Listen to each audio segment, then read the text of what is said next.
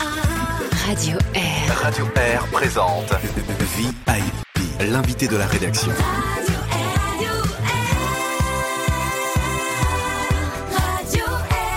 Dans VIP ce matin, nous avons le privilège et la joie de recevoir Claude-Éric Robert. Bonjour Claude-Éric. Bonjour. Alors Claude-Éric, vous êtes agriculteur dans les montagnes neuchâteloises. Alors vous êtes euh, en pleine époque où on prépare les cultures, vous êtes vraiment en plein dedans, hein mais pour un retraité, vous êtes quand même passablement actif, je me trompe? C'est juste, euh, je, suis bien actif malgré ce confinement, si on peut dire. Euh, bon, bien sûr, sur un domaine qui, qui, fait 48 hectares, on a la place d'avoir les distances nécessaires. Mais je vais pas mal aider mon fils parce que justement dans ce temps-ci, il faut que l'agriculture déploie tout son potentiel pour euh, sa vocation aussi de nourrir la population.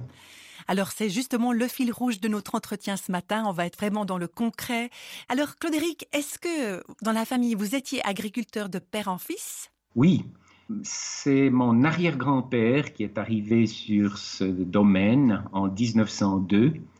C'était un grand domaine avec deux fermes et mon grand-père l'a tenu tel quel. Après, mon oncle et mon père ont tenu chacun des deux domaines.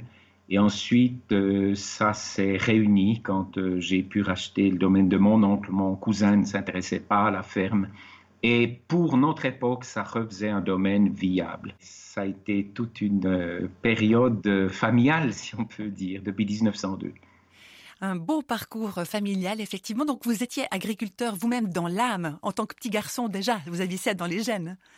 Alors, j'ai pas mal aidé mon père. Après, bien sûr, il y a aussi eu quand même une période de questionnement.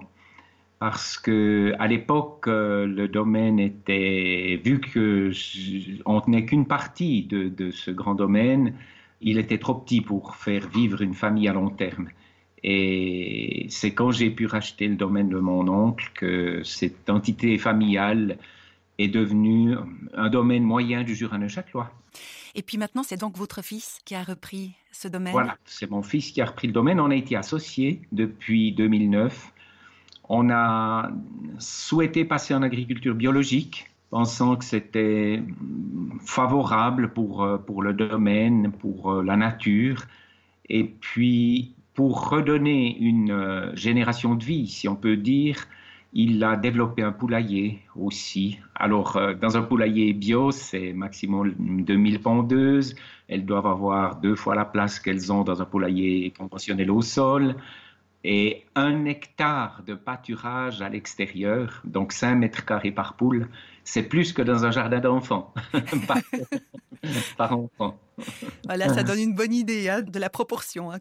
Alors cette année 2020, Claude-Éric, elle, elle, est vraiment hors du commun. C'est du jamais vu, même avec la pandémie qui immobilise le monde depuis plusieurs semaines déjà. Donc, vous avez décidé, vous-même avec d'autres agriculteurs de votre région, d'augmenter les cultures maraîchères cette année. Alors expliquez-nous un petit peu ça. Bon, c'est une réflexion qu'on a fait aussi en, Église. Hein. On, est, plusieurs agriculteurs euh, sont membres de, la communauté au LOC et on, a réfléchi à cette question. Mais si on doit aider euh, des personnes, notre entourage, euh, comment est-ce qu'on fait? Après, on a vu qu'on avait certaines machines, certes un peu anciennes, mais planteuses à pommes de terre, récolteuses. Et on s'est dit, ben, on va grouper ça chez Dijaneret au cachot. On va donc planter plus de pommes de terre. Alors, ça reste des surfaces modestes. On est à l'altitude, mais c'est quand même 2000 mètres carrés de pommes de terre. Et il fallait trouver des sements. Alors, il a eu une très belle récolte l'année passée. Je suis allé trier tout ça pour qu'on ait des semences suffisantes. Il y a aussi un défi supplémentaire, c'est que c'est une agriculture à 1000 mètres d'altitude. Ça conditionne quand même un certain type de culture. Oui, bien sûr. Les pommes de terre, à l'origine, sont, sont, des cultures des Andes, hein, qui étaient donc des cultures d'altitude. Ça, ça va assez bien. Les carottes, parce qu'on va en mettre aussi, je pense, de 300 mètres carrés, sont fines. Quand elles poussent à la montagne, leur chair est plutôt plus fine que des carottes qui viennent de la plaine. On mettra aussi pas mal de poireaux. Et après, euh, mais on, y reviendra peut-être, on va inciter d'autres personnes à faire leur propre jardin, à essayer de redécouvrir leur jardin et, et se mettre à le cultiver. Alors effectivement, on va y revenir. Hein. Cet entretien continue. Claude-Éric, restez avec nous. Vous êtes donc toujours avec nous par Skype. Et puis on va faire une pause musicale en compagnie d'un artiste qui se pose des questions. Il s'appelle Florent Pagny et il nous propose de revenir sur Terre, euh, revenir au bon sens en fait. On se retrouve tout de suite après.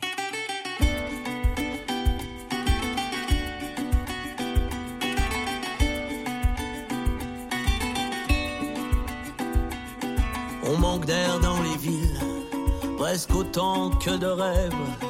On s'agite immobile dès que le soleil se lève et jusqu'au soir qui tombe.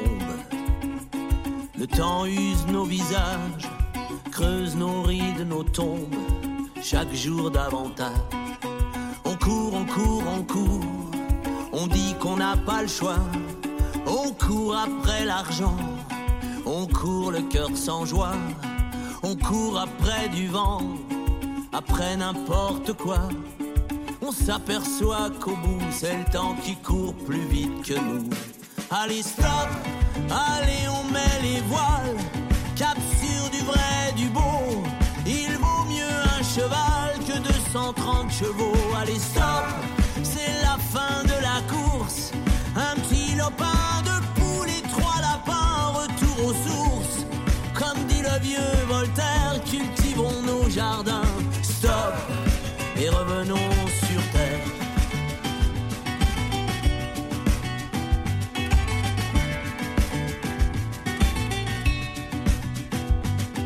On étouffe dans les villes, loin de notre nature. Nuages automobiles, du goudron et des murs, les bébés tous et pleurent. Quant aux vieux, ils suffoquent. Alors pour pas qu'ils meurent, on leur vend des médocs. On court, on court, on court. Après la bourse, le cac. On court après les cours et puis un jour on saute à côté de la plaque. Peut-être qu'on a faim, d'autre chose que d'affaires. S'asseoir, se taire et voir qu'il y a tout un monde à refaire. Allez, stop, allez, on met les voiles. Cap sur du vrai, du beau. Il vaut mieux un cheval que 230 chevaux. Allez, stop, c'est la fin de la course. Un petit lopin de poule et trois lapins, retour aux sources. Comme dit le vieux Voltaire, cultivons nos jardins. Stop et revenons sur terre. Sur terre.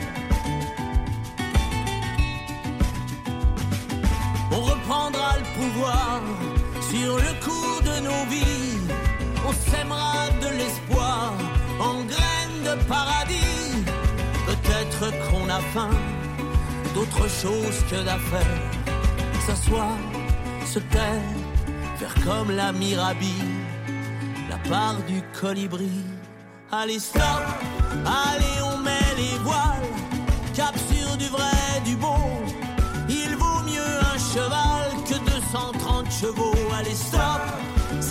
Fin de la course. Un petit lopin de poule et trois lapins, retour aux sources. Comme dit le vieux Voltaire, cultivons nos jardins. Stop et revenons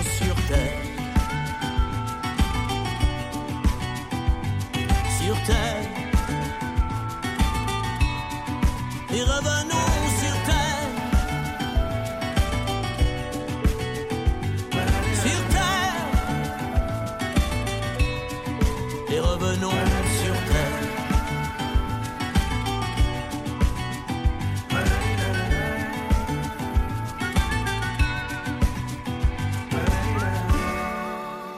C'était Florent Pagny sur Radio Air. Revenons sur Terre. Eh bien, on est parfaitement sur Terre, les pieds bien sur Terre, en compagnie de notre invité ce matin. C'est Claude-Éric Robert, qui est un agriculteur et on parle justement de culture locale supplémentaire cette année pour pallier les futurs besoins alimentaires de nos régions. Alors, la solidarité, on sent que c'est quelque chose qui vous tient très à cœur, Claude-Éric. Il y a 20 ans, vous avez fondé l'association GETRO. C'est une association qui aide au développement de l'élevage et des cultures agricoles en Afrique subsaharienne. Donc pour vous, la solidarité, c'est pas c'est pas qu'une question locale, hein, ça va encore au-delà. Oui, c'est ça. Il euh, faut peut-être juste que je repose ça dans son contexte. Un temps, j'ai eu la responsabilité pastorale donc de cette assemblée évangélique du Loc et dans le travail missionnaire, on avait des missionnaires au Burkina Faso. Et un membre de la communauté, un Sénégalais, nous dit, tu sais, dans nos pays sahéliens, il pousse autant d'herbes que chez vous à la fin de la saison des pluies, mais personne ne la fauche. Et comme agriculteur et agriculteur de montagne, euh, où on doit faire de grandes réserves pour les animaux, ça m'a vraiment euh, touché. Et le premier voyage qu'on a fait avec le responsable de la mission, j'avais embarqué une faux, le matériel pour l'aiguiser. Et au Burkina Faso, où j'ai retrouvé ces missionnaires, on a eu l'occasion dans une école qui forme des pasteurs de brousse. Il faut savoir que tous les pasteurs de brousse sont paysans. Sans ça, ils, ne vivent pas. Quoi. Mm. On a commencé de faire des premières récoltes de foin. Donc c'est les techniques suisses en fait qui sont venues euh, apporter quelque chose aux techniques euh, burkinabées alors, euh, on, a aussi beaucoup appris sur place, mais je veux dire, là, on n'a pas l'habitude de faire des réserves alimentaires pour les animaux. On le fait pour les gens.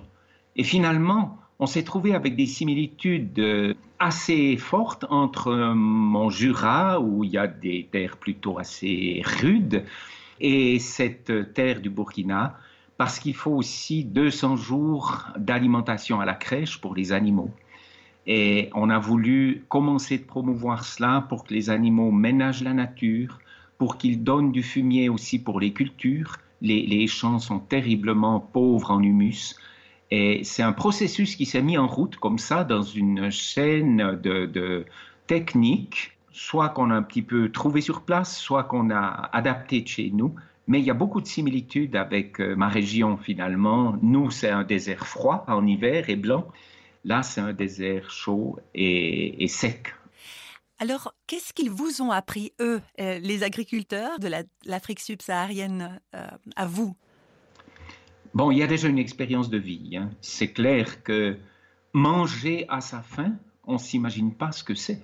Je, vous prends juste un exemple. C'était parce qu'on s'adresse à toute la population, hein, donc on a aussi dans l'école d'agriculture qui a été fondée maintenant, on a des animistes, des chrétiens, des musulmans. Puis il y a un père un jour qui arrive pour euh, acheter des céréales à la banque de céréales parce qu'il prévoyait ne pas arriver à la saison suivante. Un père qui était polygame et qui dit, je viens acheter un sac de 100 kilos on va manger, comme ils disent, un peu un peu, et quand il faudra cultiver le champ, on va remanger normalement pour avoir la force de cultiver. Quand vous entendez ça, ici, on ne peut pas imaginer euh, des, choses comme ça. Ben, c'est des choses qui sont des choses quotidiennes chez les gens de la campagne. Mhm. Après, une deuxième chose, savoir que j'étais agriculteur vous ne pouvez pas vous imaginer ce qu'ils commencent d'oser partager, dire. Parce qu'ici, pour eux, les Occidentaux sont dans des bureaux. Ils ne sont pas agriculteurs. Et tout à coup, d'être agriculteurs comme eux, ce métier qui est méprisé chez eux, les langues se, se délient, ils parlent de choses qu'ils ne partageraient peut-être pas d'autres. On est en fait, à cause qu'on est des cultivateurs de la terre, il y a une, sorte de complicité qui se manifeste.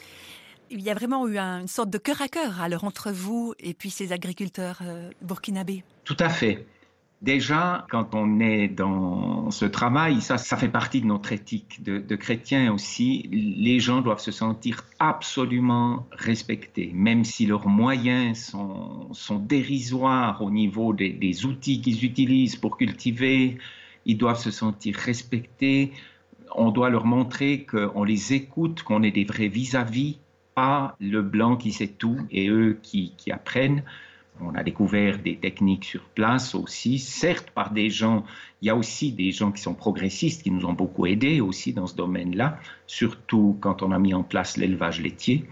Mais toujours, euh, même avec les, responsables de l'ONG, on n'a pas voulu être ceux qui disent, ben, c'est ceux qui payent qui commandent. Hein. C'est, vous nous dites si on fait des erreurs culturelles, vous nous dites si on est à côté de la plaque.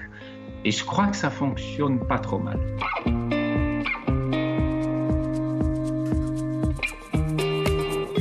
Au-delà des orages, je pars en voyage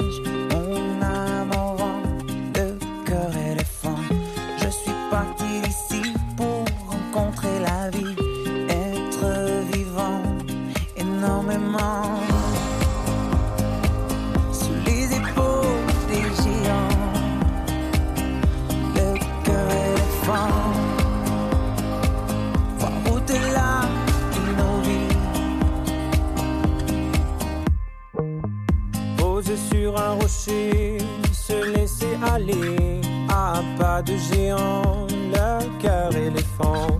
On prendra notre temps pour découvrir la vie,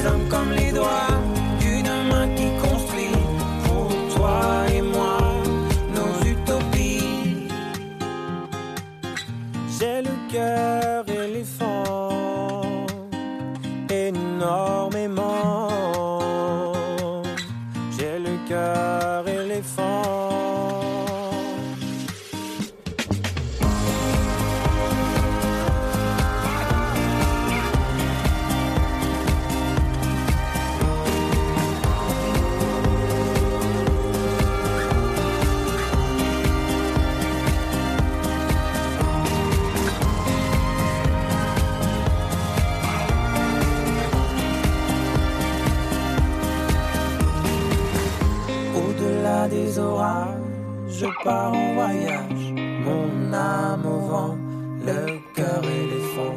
Je suis parti d'ici pour rencontrer la vie, être vivant. VIP ce matin, c'est en compagnie de Claude-Éric Robert, un agriculteur des montagnes neuchâteloises qui est avec nous. Et nous parlons de culture, nous parlons de partage du savoir agricole. C'est quelque chose que vous avez fait un peu dans tout votre parcours d'agriculteur, n'est-ce pas, Claude-Éric?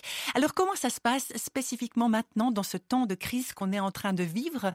Euh, Vous voulez donc motiver, aider et conseiller des gens pour cultiver aussi?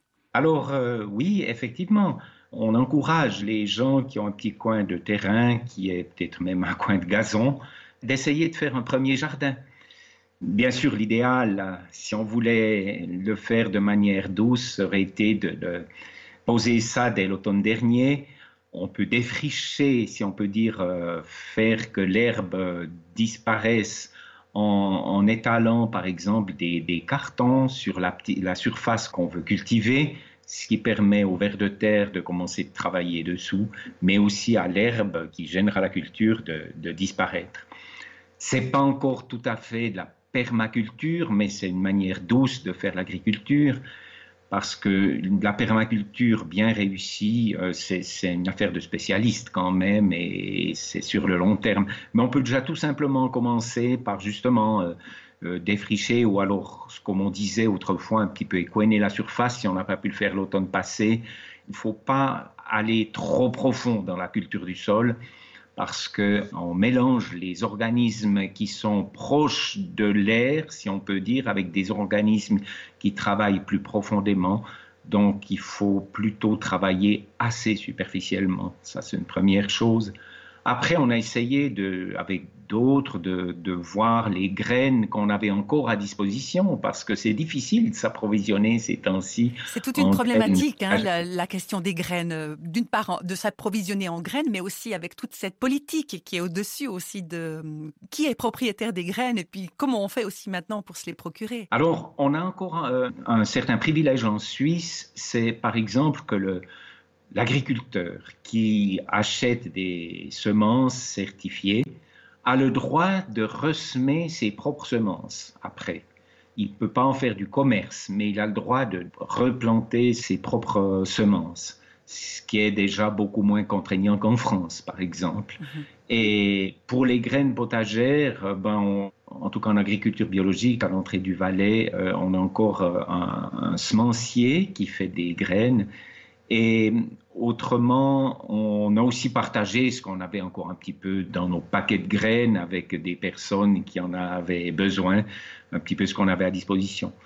Par exemple, pour les carottes, euh, ça parce qu'on allait les planter en, plus grande surface, on voulait de la Nantes de Milan, plus possible d'en trouver, c'était complètement épuisé. On a trouvé une variété proche qui est aussi relativement précoce pour notre altitude, mais c'était déjà un petit peu le parcours du combattant sur Internet.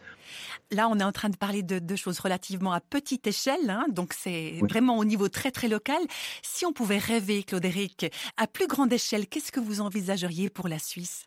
Alors, Bon, c'est si possible se rapproprier au maximum notre agriculture. Aujourd'hui, l'agriculture est tellement sous la pression ultralibérale de la rentabilité qu'on a par exemple dans nos vallées alpines, il y a une déprise agricole énorme. Pourtant, on y produisait un lait excellent, riche en oméga 3 par euh, ces herbages euh, très naturels des, des vallées alpines. Aujourd'hui, souvent, on a dû passer à la vache allaitante parce que on a un prix du lait qu'on avait euh, il y a peut-être 50 ans dans le passé. Hein, C'était le prix qui était payé autour de 50 centimes. Eh bien, aujourd'hui, si vous n'avez pas une fromagerie ou, une production de niche, votre lait, même produit dans ces conditions-là, vous sera pris à 50 centimes le litre.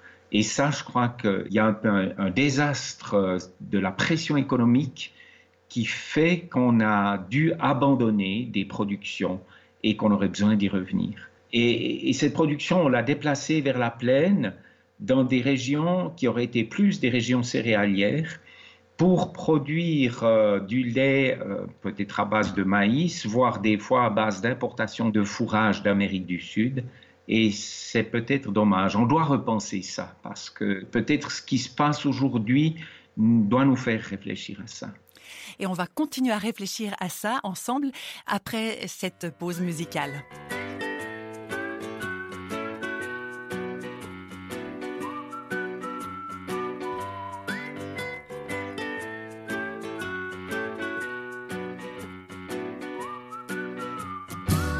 C'est après la colline que ne traverse qu'une route. C'est après la prairie où quelques chèvres broutent. Juste après le lavoir où l'on riait avant, entouré par ses bois où jouaient les enfants. C'est un havre de paix que la nature semble protéger de la folie des hommes. C'est un mirage en somme. Sa terre, si loin,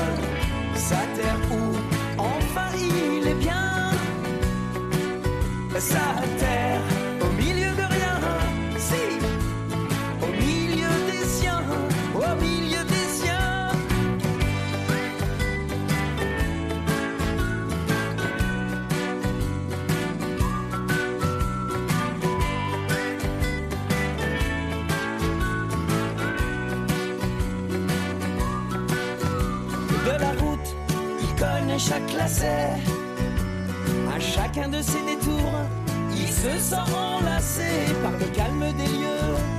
Un avant-goût des cieux, par le calme des lieux. Un avant-goût des cieux.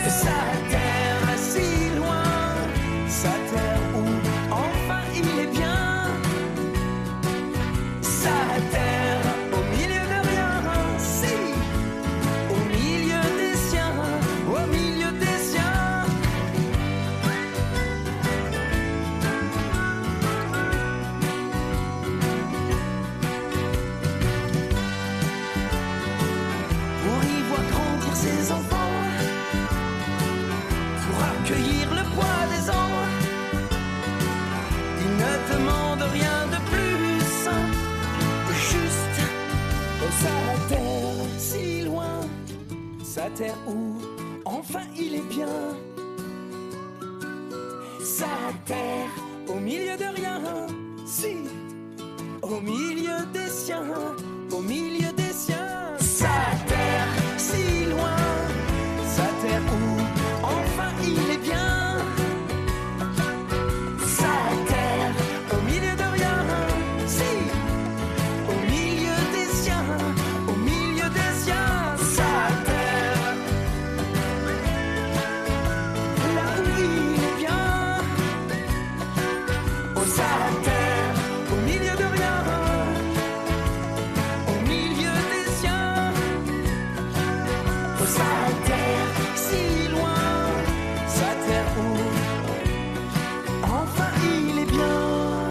Nous sommes toujours en compagnie de Claude-Éric Robert, un agriculteur des montagnes neuchâteloises qui est avec nous par Skype.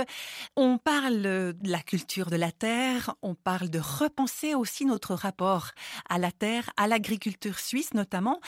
Mais cultiver, c'est quelque part, il y a une vocation là derrière. C'est pas seulement qu'une affaire d'agriculteur. Absolument. Euh, on voit déjà dans la Bible que c'est le premier métier que Dieu a donné à l'homme.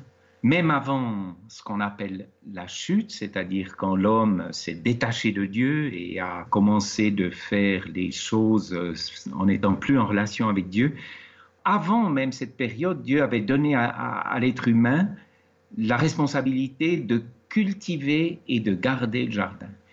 Alors, cultiver, bon, on comprend le terme. Garder, je pense que ça avait plus euh, attrait à la notion de durabilité que de le garder, euh, j'allais dire, militairement. Ça n'aurait pas eu de sens à cette euh, période-là. C'est ce premier métier que Dieu a donné à l'homme. On retrouve aussi après dans, les proverbes où l'auteur des proverbes dit Connais bien chacune de tes brebis. La, la richesse n'est pas toujours présente pratique les métiers de la terre pour avoir une vie dans la durabilité. Et peut-être qu'aujourd'hui, on doit revenir à cette notion-là. Personnellement, je vis ce métier comme une, une vocation. Je crois qu'on a une responsabilité, bien sûr, de cultiver, de donner de la nourriture, mais aussi une responsabilité de préserver l'environnement qu'on a. Cette notion, on la retrouve aussi dans la Bible, de donner et de recevoir. Donner à la terre l'humus, les, les, les, ou le fumier ou, ou ce dont elle a besoin, donner un environnement qui n'est pas agressif, qui lui permet aussi à toute la faune, à tous les champignons de se développer pour qu'elle puisse après nous donner ses richesses. Donc en fait, cette crise sanitaire qu'on est en train de vivre, est-ce que ce serait pas quelque part, si je peux me permettre d'utiliser ce, terme, une, une occasion extraordinaire pour nous en fait de repenser, de réfléchir à notre rapport à la Terre? Tout à fait je pense qu'on on, on doit réfléchir à notre rapport à la terre. Ça n'a pas de sens d'aller chercher des denrées alimentaires euh, au bout du monde. Ça, ça crée, ça engendre d'ailleurs une pollution euh, énorme. Il faut essayer de retrouver des productions locales, aussi de se dire que c'est une richesse qu'on a là. Mais il faudra aussi, alors à ce moment-là, revaloriser un peu ce que les paysans peuvent gagner. Si on veut recultiver correctement, par exemple dans nos vallées un petit peu alpines où c'est difficile de travailler, il faut que le paysan euh, puisse gagner sa vie dans ces conditions-là. Et, je crois que ça, c'est aussi un petit peu à repenser. Ça changerait pas beaucoup le prix final du consommateur mais les circuits courts permettraient aussi peut-être d'éviter des marges trop importantes dans, chez les intermédiaires. Et puis, ça permettrait également que tout le monde ait son compte. Et je pense qu'on devra quand même faire un petit effort supplémentaire dans son alimentation. Jamais une autre génération n'a donné que 8% de son budget de ménage pour manger. Quand on est au Burkina Faso, c'est plus de 50% hein, qu'on donne. Alors, je ne souhaite pas ça, hein, bien sûr que non, mais, mais disons, on est allé, on a tiré un peu trop sur la corde. Avant la crise sanitaire qu'on connaît actuellement, il y a eu quand même cette prise de conscience des populations de la, crise de l'environnement. On a déjà vu un certain mouvement de la population de retour vers justement les marchés plus courts. Est-ce que pour vous, c'est plus qu'une tendance? On, revient un petit peu plus de bon sens? Oui, j'espère que c'est effectivement plus qu'une tendance, ça va durer aussi au-delà de la crise. Hein. Euh, il y aura derrière la crise euh, sanitaire, on voit se profiler quand même une crise économique. Et derrière la crise économique, si on n'y prend pas garde, il pourrait y avoir un peu une crise alimentaire parce que ce qui s'est passé chez nos voisins espagnols ou italiens, d'où nous vient beaucoup de produits frais, il n'y aura peut-être pas le même approvisionnement et on doit repenser ça chez nous. Et dans un sens, c'est assez sain, cette, cette réflexion. Ça nous redonne euh, un retour aux choses fondamentales, naturelles, et, on évite comme nous dit la Bible, la poursuite du vent. Des fois, euh, est-ce qu'on a besoin de changer notre iPhone euh, tous les, tout chaque fois qu'il en vient un nouveau, tout ça sur le marché Il y a, des choses qu'on doit repenser de manière beaucoup plus saine.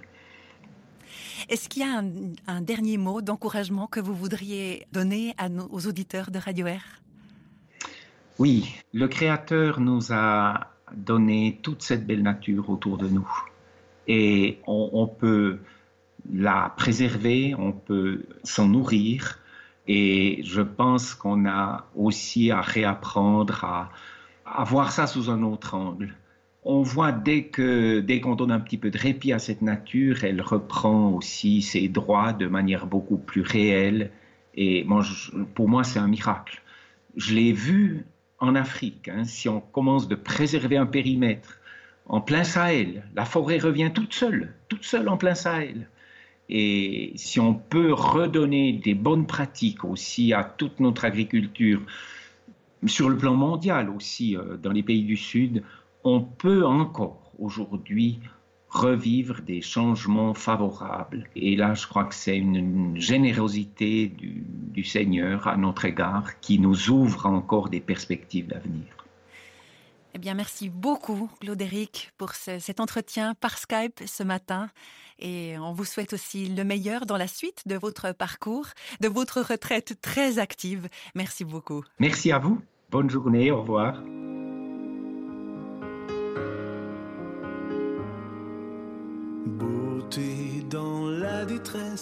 Source de lumière.